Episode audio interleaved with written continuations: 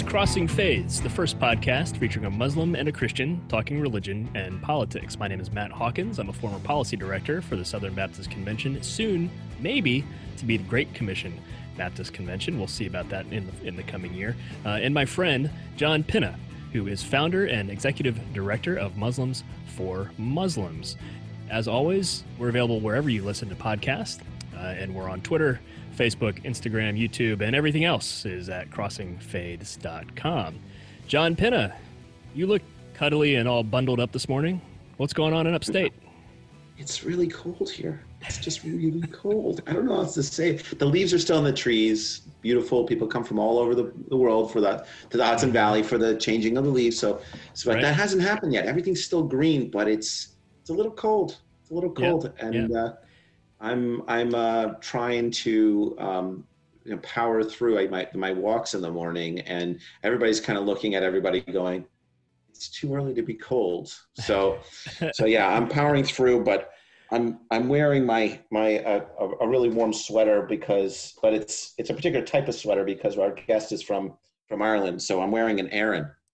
So, uh, and I think Aran just means made out of wool by some dude. I don't know. We'll have to ask our guest. So um, we're, we're, we're lucky today to have uh, Suzanne Sylvester, who is um, a motivational speaker and author uh, and newly television TV show host. Um, uh, and uh, is her book her book is coming out uh, in, this fall. It's called champagne and self-loathing. And uh, you'll see her on a new television series in the uk on sky tv although i'm not going to mention the name because we don't want we want to we want it to pop as a big surprise. But Suzanne and I are are are, are old friends now, um, friends and acquaintances. We were planning on working together on a, um, uh, an event that you know I've His Holiness the Dalai Lama works very close with me. Um, the government in exile, uh, the Khampa people uh, were clients of mine, and we were going to have uh, His Holiness. Uh, he had done a series of events here in the United States, and then he was kind of come back to the United States and then come to London. And he because of his age stopped traveling so we had never collab we were collaborating on the event and then he chose to stop traveling within that time span because of his health and uh, but we've always kept in touch and uh, and we have a very um, unique opportunity to explore uh, uh suzanne with her um, faith journey. Uh, so welcome suzanne. With one hi john. Thanks. nice to be here. How are you? I'm all right. You doing okay? Yeah, I'm good. You know, it's it's I'm here in London and it's absolutely roasting. It's 26 degrees uh, Celsius, so uh, we're having the opposite effect to you at the moment. Yeah, it's it, it's it, yeah, we're we're we're shivering. What's it like in Tennessee over there? What's is it is it warm? Yeah, we're about five days into uh, cooling temperatures, which is pretty glorious. So we're we've dropped out of the 80s, and, and the highs are now in the 70s, and the mornings are in the 50s. Um, so everybody who uh, likes likes the fall weather, everybody's pretty excited. And uh, of course, now the uh, pumpkin spice takeover is unavoidable. Uh, but you know, we get to this is the, kind of the breakout of the pullover uh, weather here and uh, I'm glad because the Tennessee humidity is finally broken, which means I can I can I can do some reading and studying outside, uh, which a couple weeks ago was pretty unbearable. So uh, that's what life is like down here. We're we're enjoying it a lot and waiting for the leaves to uh, change. My my four year old daughter was all excited this morning because she knew today was the first day of fall when she woke up, and she was asking if the leaves were changing, and we had to explain kind of well, not yet. They're they're gonna change. This is the season that they change, um, but they don't all change immediately. So she's excited to um, to do that. Uh, Suzanne, thank you. Also, welcome to Crossing Faiths. Thank you for doing this uh, podcast from across the pond and uh, and coming to us from London. We appreciate your time. Um, give us a little bit of a backstory. Um, tell us about where you grew up and uh, what life was like um, for you in Ireland. Well, um, Matt, uh, I guess you know we. I was born in the seventies um, in in in Dublin, and um, I grew up we had a very ca- kind of Catholic upbringing, you know, mm-hmm. Irish Catholic. Um, the church was a huge part of our lives. We were schooled by nuns. Uh, the boys were schooled by the Christian Brothers. Um, it was very much um, church on Sundays, um, confession on Saturdays. You know, that was something that was just part of our lives growing up. You know, the, the convent schools are everywhere. You know, I don't I, I, think it's a little different now. It's not as kind of, um, we had a very rigid Catholic upbringing. You know, it was yeah. very kind of faith driven. Um, we had to go to Mass on Sunday because we were questioned on Monday by the nuns what the gospel was. And God help us if we didn't know. It was kind of, we'd no option. I'm, I'm not sure how things are now. I mean, I moved to the UK nearly 30 years ago, but all my family are still in Dublin. So I do go back mm-hmm. there quite a bit, you know. How did that? How did that that that faith uh, upbringing? It's uh, in in on the construct of the environment around you. So you, you we're in the middle of of of the uh, the Irish sorrow. Is that right? Right. So like is the the the the Protestants and the and the Catholics were. Uh, well, that was very much, you know, part of our lives growing up because, again, you know, back in that time, they call it the Troubles. It was a time of the Troubles. So there was a huge divide between the Catholics and Protestants. I grew up in Dublin, so not as embroiled in it as someone perhaps who grew up in Belfast or Derry, where there was huge. You know, this is where the IRA were, and where you know you had one side of the the, the, the street would be Catholic, one side would be Protestant. You wouldn't cross. You know, now it, it's not much. It's not like that anymore. You know, there's we're in times of peace, and and you know, Catholic neighbours welcome Protestant neighbours where I grew up, particularly, there was one Protestant who we all knew about because it was such a shocking thing that there was a Protestant person on our road because we were Catholic, right? right? There was one house where there was a Protestant, and it was like, wow, there's a Protestant. We were like, wow, there's a Protestant living in there. You know, that's how it was. but like I said, not so much anymore. I think you know we we're in times of peace, so you know there's still very much a Catholic faith in, in in Ireland, but the churches are not seeing the turnout. People are you know questioning. For me, certainly, I grew up wanting more. I was curious about other not so much other faiths, but just other belief systems, perhaps. And I just I, I, was looking for something in my life, and I think that's what instigated my spiritual journey and how I ended up on a path of considering other belief systems. You know, as you said earlier on when we were talking, I am historically Catholic. I was born, and but now I would probably consider myself multi-faith. And, and the, the reason I say that is because for me, I've read so much about other religions or other um, ideologies or, or, belief systems. And at, at, one point, I studied Kabbalah for about two years here at the London Centre.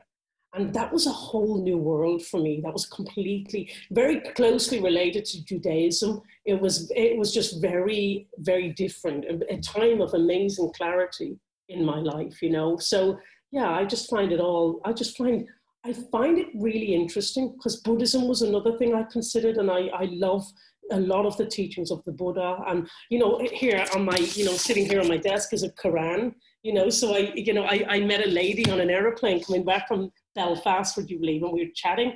And she asked my address and she sent me this beautiful Quran in the post. She was a Muslim lady.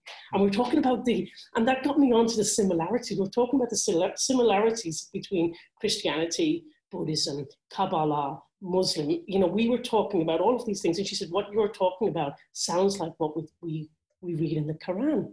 And that was the similarities of our faith. And I, I sometimes think we focus a little bit too much on the differences. And I like to think the similarities, what are they? Compassion, empathy, kindness, love, humility, grace, all of those beautiful emotions that we, we all share throughout across the board. And that was one thing that I really kind of um, was really struck with me when, when I was studying all these different things it's almost like the same message packaged differently. And, and, and that's what I, that's the way I like to think about it anyway.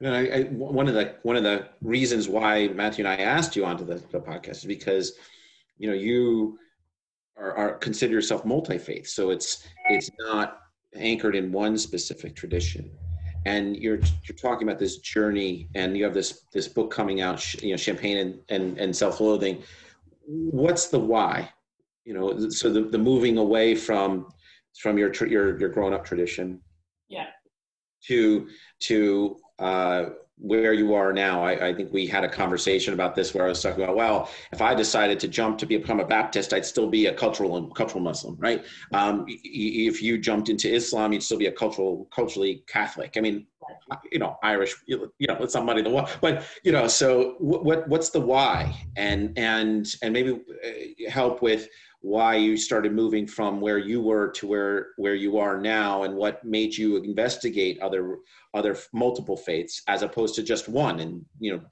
I know you like the DL. I know you like His Holiness the Dalai Lama. So how come you're not wearing orange? And you know, I think it's interesting. You know, for me, certainly, um, the why was because I, I reached a point in my life about ten years ago where I was married to my ex-husband. We're now divorced, great friends. Um, I had deep unhappiness in me. I couldn't identify what this happened, and I could not find comfort anywhere. There was no comfort. I felt like I, the walls were closing in me. And that instigated, I guess, a spiritual journey for me, mm. which started off with my own self awareness because I had to then, I had to become self aware. I had to think, I had to learn to observe myself, my, my actual beliefs. I got lost along the way. I, I've been told raised as a Catholic, so I was told I was a Catholic. I kind of lost my identity. And about 10 years ago, I set out on a journey to find it. That took me across, um, as I said, um, Kabbalah and, and Buddhism. And in Hinduism, I, I read and, and regularly read the Bhagavad Gita and, and which I love. And I don't know if I say that right. Actually, I can never actually say that right. But um, so all of these things were, were kind of like teaching me to, to find something within me that had been missing from my life, and that was inner peace. And I guess for me, the belief in, in, in kind of who I am and my, my own kind of learning to be present and learning to live in, in kind of peace and harmony and, and happiness and kindness and all of those things without trying to judge other people. It's basically what all of the religion that I was grown up with. I live that way now, but I had to come out of it to kind of come back in. Do you know? Do you understand what I'm trying to say? Yeah, I had to learn it for myself, my own way. I went to school in Catholic school. At the priests church. I never took any of that in. I wasn't interested. I was a kid who had to go to school. So we, we, we literally nip in for the gospel and nip back out to the bottom of the church. So we knew for Monday what, what gospel was read. And then we kind of hang out at the end of the church with our friends, right? So that was how that was how we did it. So actually going on the spiritual journey enabled me to find my faith within me. And that was ultimately love. Suzanne, do you feel like it was um, like the process and, and the methods of the church experience that that kind of turned you off or, or troubled you? I'm always interested. So as a as a as a Christian believer, um, I'm always curious, um, and I think it's good for Christians to hear um, why some people uh, leave the faith um, either as a teenager or a young adult, uh, whether they come back or not. I, I think it's it's it's always insightful um, for us to to listen to others. Um, and I've heard heard a number of others um, s- stories of why uh, they they found themselves leaving a, a Christian faith. Um, was it was it something in the teachings, or was it more it, like the process and method?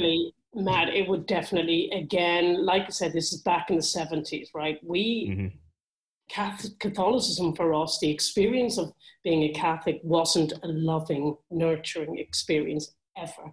We were mm. beaten by the nuns. We were, you know, they would have um, uh, bamboo canes. This is not a word of a lie. They would have bamboo canes, and we would be sent to. I remember Sister Laurentia. I remember her well, standing in front of her with your hands out, and we would get 10 lashes of the cane, right? And then my, mm-hmm. my brother who was schooled by the Christian Brothers, they got a you know a, a, a, cricket bat or a fist or a belt, and that was accepted. We you know I, I don't remember loving, caring nuns, and I'm sure there are, are today. But back when I was growing up in, in Catholic mm-hmm. Ireland, we were we were raised on a steady diet of fear And it was fear of God and fear of the devil and fear of ourselves, fear of our desires. And on top of fear was shame. You know, shame was something that was really, um, if we if we did well in school, you know, if we did well in school, we were, you know, wonderful. If we didn't, we should be ashamed of ourselves. We should be ashamed of our bodies, ashamed of our desires. So it wasn't, it's a really interesting question, Matt. Nobody's ever actually asked me that until now. Why did I move away from it? I guess because I had to try and live my life without fear. Because when you are raised in an environment of fear, it has a huge impact on your life, right? Even up to 10 years ago, which would have seen me in my mid 30s 10 years ago i was still driven by fear my life was that's it's kind of ingrained in your dna so for me catholicism wasn't a happy experience and yeah. you know don't get me wrong there's some beautiful you know my the, the, priest that marius became a good friend of ours later on when you know the, when i met him later on in life so the people i met later in life who were christians or catholics i got on great with but at that time it wasn't yeah. a great experience no, well, I, I, thank you for sharing that. I think, um, regardless of what uh, religious tradition we um, uh, we grow up in, um, uh, those those experiences are really formative uh, early on, and uh, they can, in time, if done poorly. And I, speaking as a as a Protestant Christian, um, Protestants uh, have those kinds of issues as well. Uh, maybe not the particular issues, but um, we can err also um, in trying to be too heavy-handed um, with a kind of what, what American Christians might call a legalism among other things.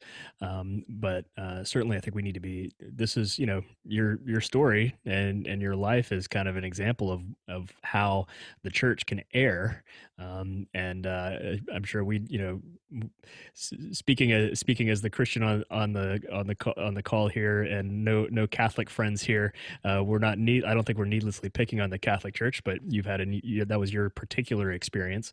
Um, I've heard similar experiences in in Protestant traditions and and uh, so I think it's it's it's good for us to always reflect on uh, how our methods um, of of our faith are are shaping our our children um, and, and shaping those, those of us. And the teaching of it, right? The delivery of it. And, you know, the Catholic Church has had a lot of bad press over the years. Let's be honest here. You know, there's been huge corruption and cover up and sexual abuse and, and all of that that's kind of been discussed. And we've seen it everywhere, you know, in America and Ireland and all mm-hmm. sorts of things being back in those days, you know, everything was considered to be proper you, you know, regardless of, of whether it was right or wrong. It was, you know, it had to be, you know, the approval of the priest or approval of the nuns. There was no happiness didn't come into it. You know, mm. the those children they found, you know, in one I think I can't remember what it was. They they would take the children from the, the young mothers because they were married, they were out of wedlock, and so on. All really bad press the Catholic Church has had. I believe now in Dublin, it's it, certainly with my my sister and my brother's children it's less kind of um, dogmatic, less strict. Yeah. They're, they're, they're, they're, they're having a more spiritual approach, you know, trying to teach children to be more, I, I, I don't know, just be, I think, more aware of themselves as well and, and, and, and just delivering it better, I think, you know. Yeah. I mean, it's Thanks for sharing that. My tradition. Yeah. No, sorry. I was saying my tradition's no exception. You know, it's everything's in the news. It's my tradition, right? So, you know, uh, I, I would tell the story. They got a previous podcast. So I was down in Kandahar, and I come come out from the mosque, and and this guy starts hitting me with a cane. I can't remember what it's called in, in Dari, uh, but he keeps hitting me with the cane. Says I'm praying wrong, and I, I grabbed it from him, and we get to this this this this melee and before you know it it's the taliban right and uh and and and i'm like ah. and my my friends are trying to arbitrate. We're talking back and forth. And I go, well, how do I know he knows how to pray right? He's telling me I'm praying wrong. How do I know he's even Muslim?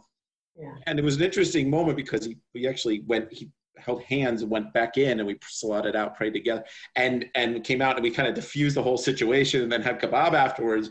But, you know, our, all of our traditions have that, you know, they have some rigid, that rigidness to it um, and then it's in, in in our community it's promoted right because of of all the stuff that's going on with with the war on terror and so mm. forth what i'm curious is how did you get away from that fear so how did you get away from that guilt how did what was the journey because i've gone further in right into my tradition and i'm like I said, I, am in this Smiley. We're we're you know I always describe us as Islam after hours. We're more of an esoteric art. So um, and and so and I'm sure we've all experienced this. You know, I even you know Matthew with his tradition. I mean, we I was at a, a Pentecost Pentecostal Pentecostal, and he was like there was like there were children under the pews like there's like because there was fire and brimstone. I I got I got I got scared. I'm like, is it happening today, right now?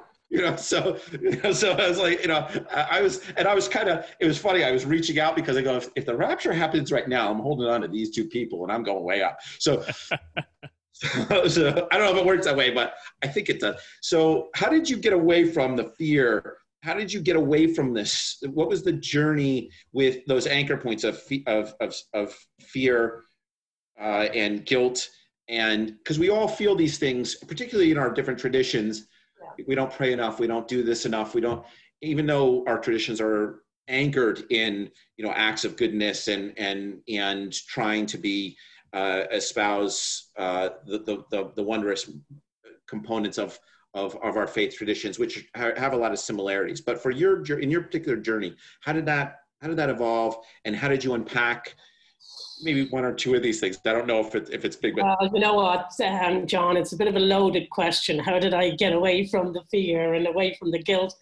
It was not easy, and and it all came down again, once again, to my self awareness because the journey for me had to be a journey within, and I had to find out who I was and what I first and foremost what I actually believed because I didn't know. You know, I was raised a Catholic. We were told you're born, you're Catholic. There you go. You're you're labeled straight away, right? I, I made got christened. I made my first Holy Communion. I grew up. I'm Catholic. My Catholic beliefs.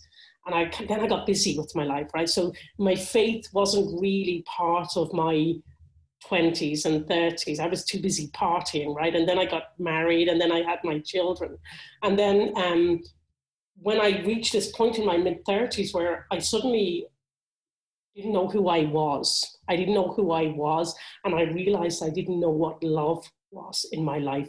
They were the most devastating uh, realizations I'd ever had to that point. And that was when I started to think, well, I need some help, right?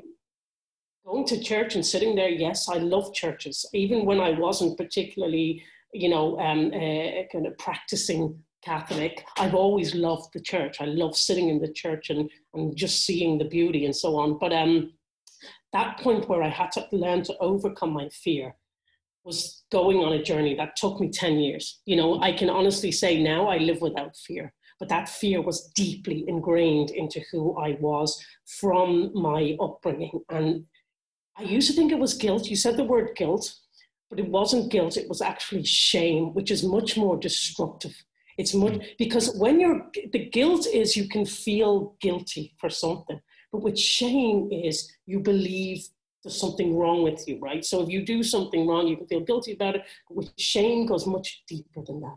And we were raised on shame, and to try and actually what, what, when you're raised on a diet of shame, what, what happens is you become somebody who feels they're, they're unworthy of love or they're unworthy of happiness. Because that's what happened to me. Because when I start going deep on my journey, I realized that I had a almost like a I created an illusion of my life to convince myself that I was happy.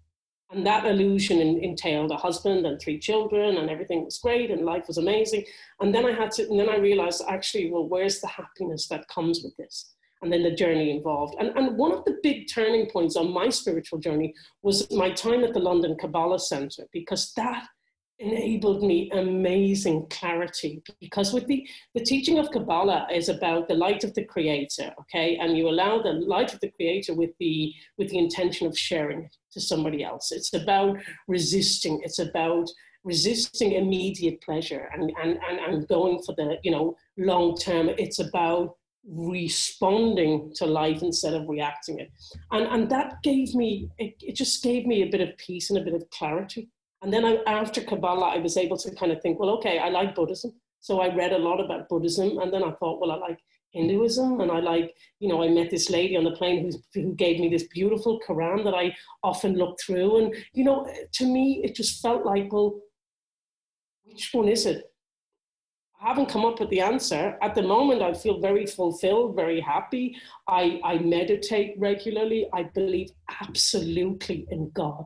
I believe God is within me. I, I pray to God. I refer to God. I love Jesus quotes. I, I, you know, I read about Jesus. I think he was an amazing man, and I love kind of uh, the, the wisdom that he had. I, I just don't feel like I particularly need a belief system in my life right now. Maybe, maybe that will change. Maybe I will turn to something. But right now, I believe everything that I have is within me, and I believe God is within. You know, and, and sometimes we have um, we have a quite a big um, Jehovah's Witness um, community where I live here, and um, they often come knocking at the door because they're always trying to um, recruit you um, into their flock and so on. And you know, I, I, I often I invite them in. I love having conversations like this, right? And and and and I find particularly, I don't know if I should say that, but I find them particularly fear driven. You know, they they're they're fear something about the 228 are going to be um, saved at the rapture or something like that. And, and, and, and, and the, the times that they've come, they've come back with reinforcements. You know, they come, I chat about my belief and being very happy and I'm okay where I am. They'll come back with somebody higher and then they'll come back with somebody higher. And then the fourth time they come back with like a, a bishop to try and recruit me. And I was like, mm. I, you know, but she said, don't you fear dying? I said, I don't fear dying because I'm, I'm, I can't die. I'm, I'm, I, I'm eternal. I, I'm, you know, I, everything I have. So it's kind of like for me, I feel at peace. And, and I don't know if I need anything else right now. So, for the for the sake of uh, folks who are unfamiliar, I'm going to want to take advantage of uh, you being our first guest who's particularly familiar with Kabbalah. Uh, give us a little more detail about Kabbalah and maybe what what sets it apart um, from most of the Jewish practice. I guess it's more of a belief system. I don't think it's classed as a religion. It's it's a belief system, and, and they believe in the the the one percent, which is the physical universe, which is where we are now, and then the rest of it is the ninety nine percent. And Kabbalah teaches you that anything in the physical universe is temporary. Everything in the physical universe is temporary. We're temporary. Our bodies are temporary, but our souls are everlasting, you know, eternal. We can never die. We're built from the same things as the stars, right? The way Kabbalah teaches is that everything you can't see, the things you can't see, are the most valuable things in, in, in life. That is happiness, love, compassion empathy, kindness, all of the things that we talked about earlier on, you know, uh, integrity, um, uh, grace, all of those things. Uh, they, they teach you that, that they're the most, they're the, the best things in life, or the best things that you can't actually hold in your hand, right?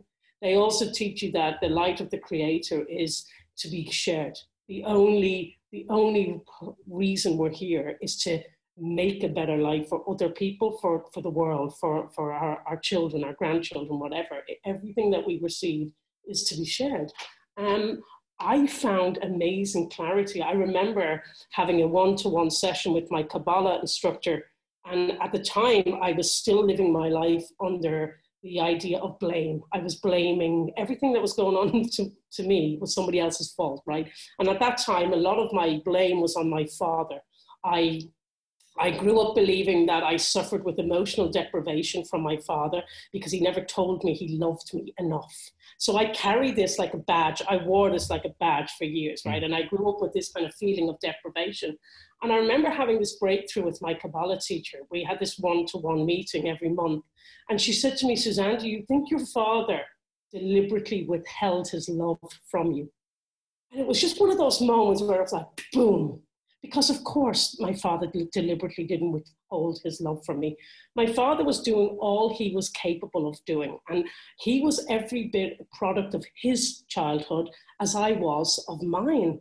And it was kind of like this realization that wow because they teach you at kabbalah one of the biggest things is personal responsibility. You are absolutely responsible for everything that occurs in your life good and bad you invite it into your life right and I went home uh, a couple of months later, and you know, she said she had said to me initially before this. She said, "You, I think you should ask your da- your father for forgiveness for not being the daughter that you should have been." And I looked and I thought, "What?" me ask forgiveness of my father. Surely it's the other way around. He should be, I should be forgiving him.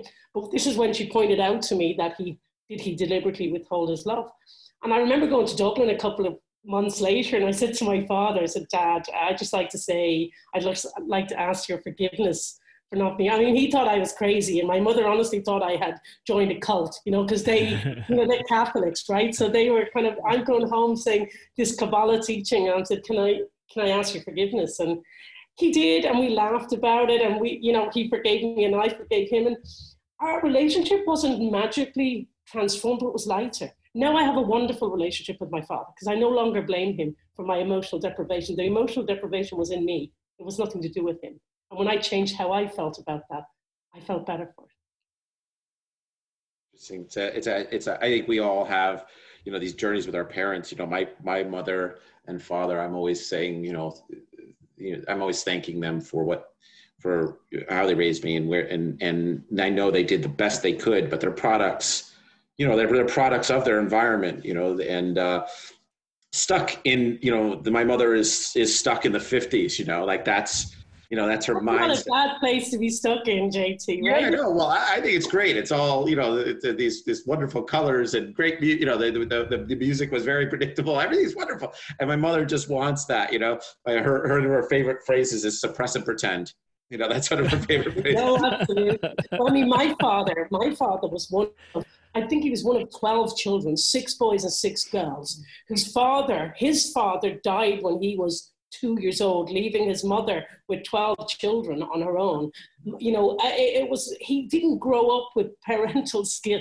Excuse me, he didn't grow up with parental skills. He was just doing his best. And, and now when I stop judging him and just let it be, I have a great relationship with my dad because he is what he is, right? And and that's just the end of it. So that's a, it's a nice place to be, you know, with him. Yeah, it's a good spot. I mean, you know, like you know, getting the first to get their educations, the first to get break out from poverty, the first all these different things, and and they did such a good job with what they had, you know, and the best job they could. So um, it sounds like I'm plugging them, but it comes comes it comes with a, a little bit of a journey, you know, and and uh, and so but my mother is she's, she's just very cute about it. You know she comes our tradition is suppress and pretend. You know everything's okay. It's the niceties and uh, the cordialities. You know she's she's if you don't like me you can pretend and that's that's good enough. You see you know? that that's exactly it isn't it? And i think that's what happened to me because we, that was my that was my kind of saying in life up to up to about 35 suppress and pretend.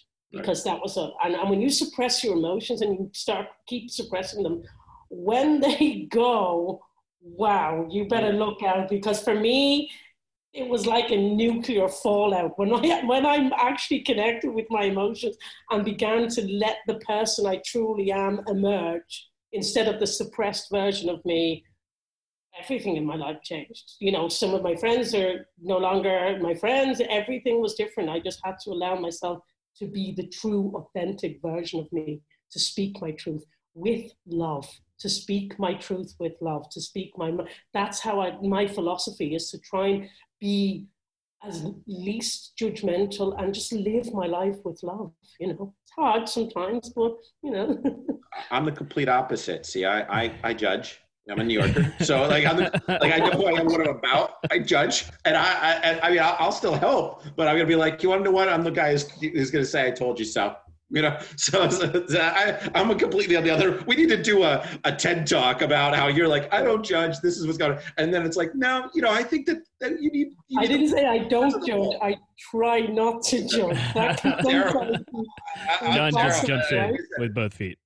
And then we got matthew here. Matthew's you know uh, uh, you know i think one of the the the the, the real amazing moments in my experience and uh, is Matt and Matthew and my collaboration, we come from such different traditions, right? Mm-hmm. We had a uh, one of our listeners say, uh, two guys trying to act nice to each other, but they both think each other's going to hell. You know, that was that was one of the comments. You know, but they secretly are ho- hoping the other one goes to hell. And um, and, and I, I, was it was funny because we were reflecting on that, and I go, I don't know if I've ever thought that about it, really about anybody, uh, but let alone Matthew.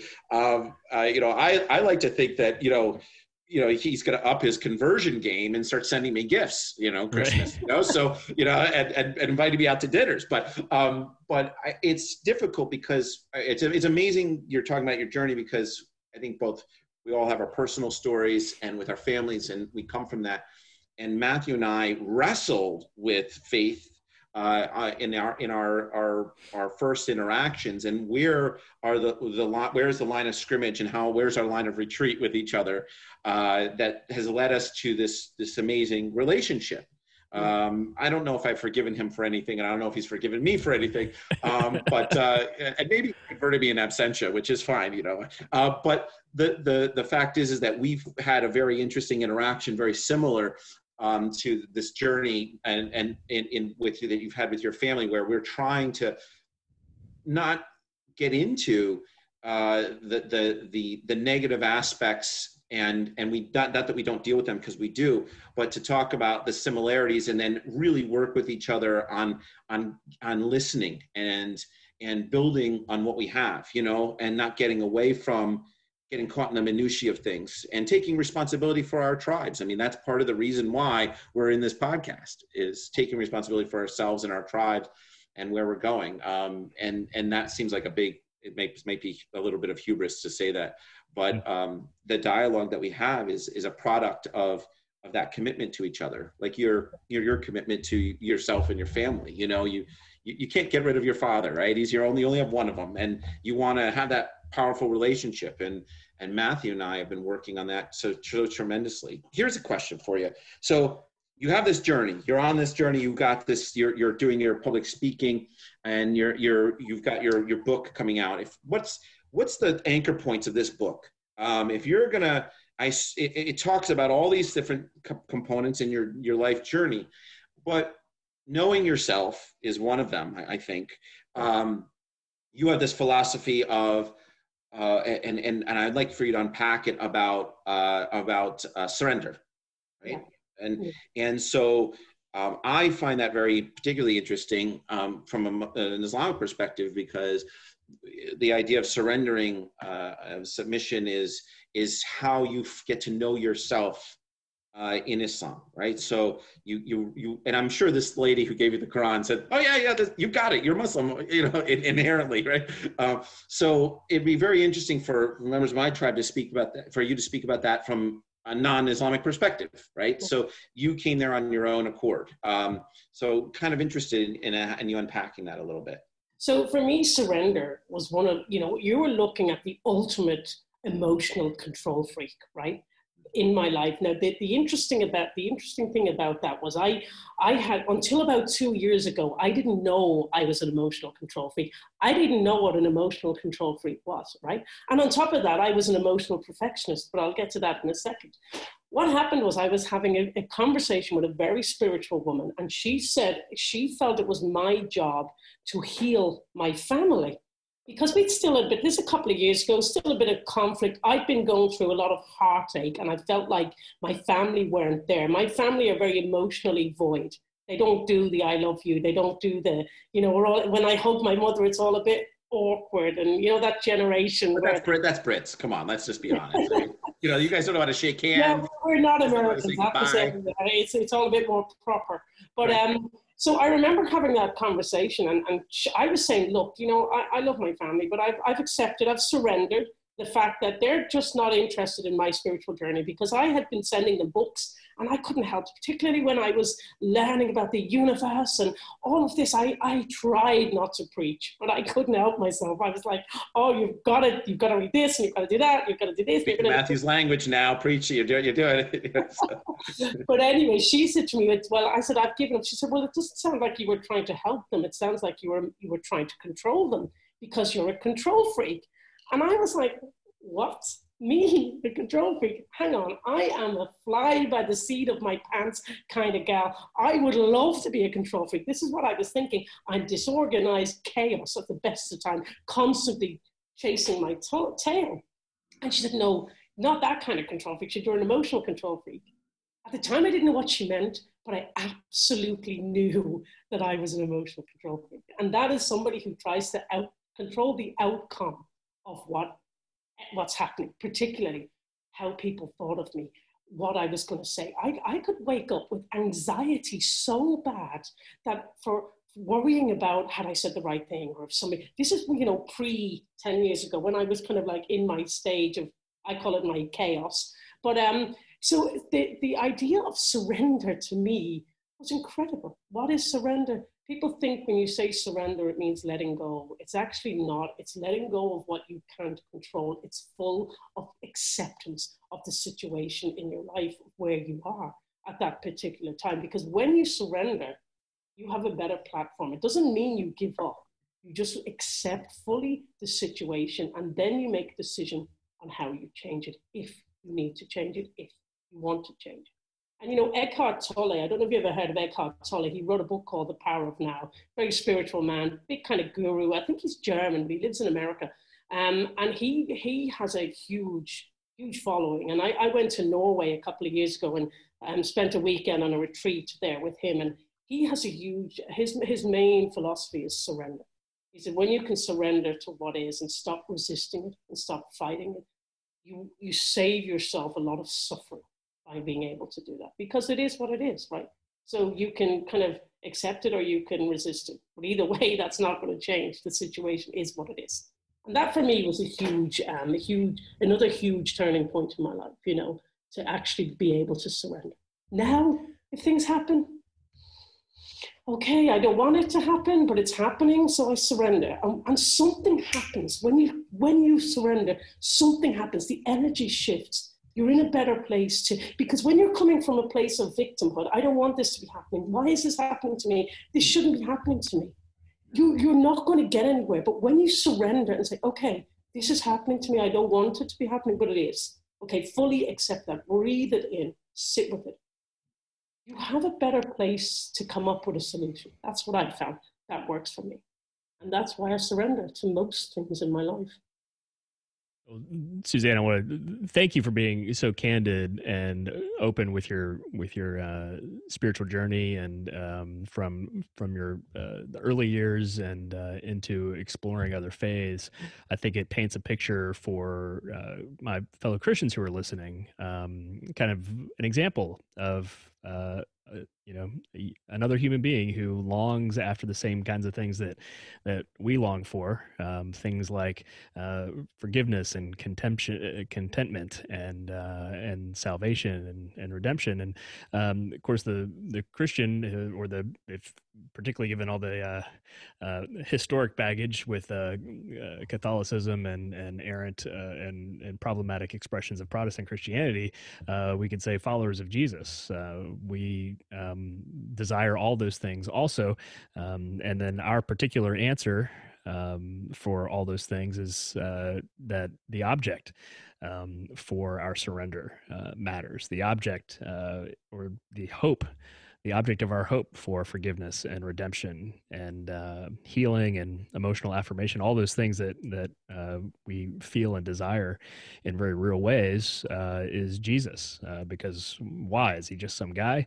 Well, we believe uh, he's God incarnate, and so that you have a creator being uh, who cares enough to to love us, um, to actually come down and dwell among us and and live the kind of life that we um, that we live, um, and so we have we have hope um, in the person of Jesus Christ, and uh, I think it's helpful for us to interact um, with uh, someone who has gone on a faith journey like you and, and continues to do so. Um, and I'm grateful that you've uh, shared those kinds of things because these kind of things can be uh, pretty personal, and uh, and, uh, and, and I think it's helpful for us, kind of in a multi faith conversation, um, to re- respect one another and, and talk about these things. Yeah. And that, you know, that that's why I wrote this book, Champagne and Self-Loathing, because I it's very raw. It's very uh, I don't hold back. I'm I'm 100% comfortable with who I am, and I I, I share that. You know, the, the the the the bad stuff and the good stuff, because I feel like there's a lesson you know, I, I went on the biggest journey of my life and I turned my life upside down. You know, I, I ended up divorced from my husband. He's now a very good friend. I have three sons. Um, the terror that I experienced in that time of my life because I had a false sense of security and I, I needed that. I, I clung to that. So to actually change my life and go on this journey and, and know who I am is about self-love for me. And and for me all religion you know whether it's catholic or muslim or hindu or whatever it is it has to be about love. And i think when you know we talked about the commonalities you know earlier on love and for, forgiveness to me is the magic word right? Forgiveness forgiving yourself first and then forgiving you know others. Because why why hang on to that? You know the buddha says hanging on to hate or anger is like holding a hot coal and aiming it at somebody else. The person that it hurts the most is you. So for me, I'm not, I, I don't live an ideal world. I have challenges and so on, but ultimately I try to live in love. And, and that is with whether you're Catholic or Muslim or I don't see it. I don't see the faith. I just see the person, see the soul, see the belief system, the commonality, and that ultimately love, kindness, forgiveness, and all of those beautiful things that I constantly remind myself of.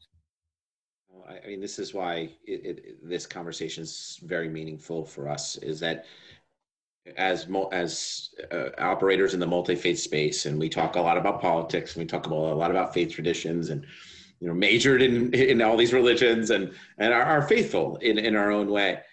The the your participation and time to uh, to go over these these your belief system, your journey, and who you are and how you got there means means the world for to us. And it also it, it demonstrates this the idea of, of, of expression and anchored in your, your journey and your journey is just as valid as anyone else's, you know? And, and that, that's, that's, uh, that message is uh, meaningful to our, to the, to the, to a Crossing Faiths to Matthew and I, and we appreciate you taking the time today. And it means a lot to have you on. Oh, it's been absolutely my pleasure. You listen, I love talking about stuff like this. I could talk about this for days, right? So no problem anytime we'll have to ask you after the book comes out to, to, you know we'll do a we'll do a reading like they did they used to do Paradise Lost and, we used to do a full reading overnight of, of you know of Milton's Paradise Lost. We'll have to pull a chapter out or two and then uh, and also uh, with the, the, I know you've done a few uh, filmed a done a few um, filmings of your TV show so would love to to follow up with that as well. Yeah, that would be great. Thanks, John. Suzanne Sylvester coming to us from the UK. Thank you so much for your time and, and your insights. Uh, we appreciate uh, your taking the time to visit with us on Crossing Faiths. Our podcast is available here on YouTube. It's also available uh, anywhere you listen to your podcasts. And uh, details, uh, more about John and myself, and also more about Suzanne, are available at crossingfaiths.com.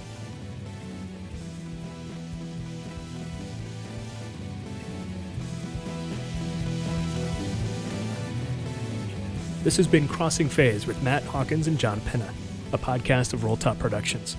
If you like what you hear and would like to help defray the cost of the show, consider sponsoring us on Patreon by visiting crossingfaiths.com. Crossing Faiths is available on all your favorite podcast outlets, including iTunes, Google Podcast, Overcast, iHeartRadio, Spotify, and TuneIn. We'd appreciate your review of our program, especially in the iTunes Store.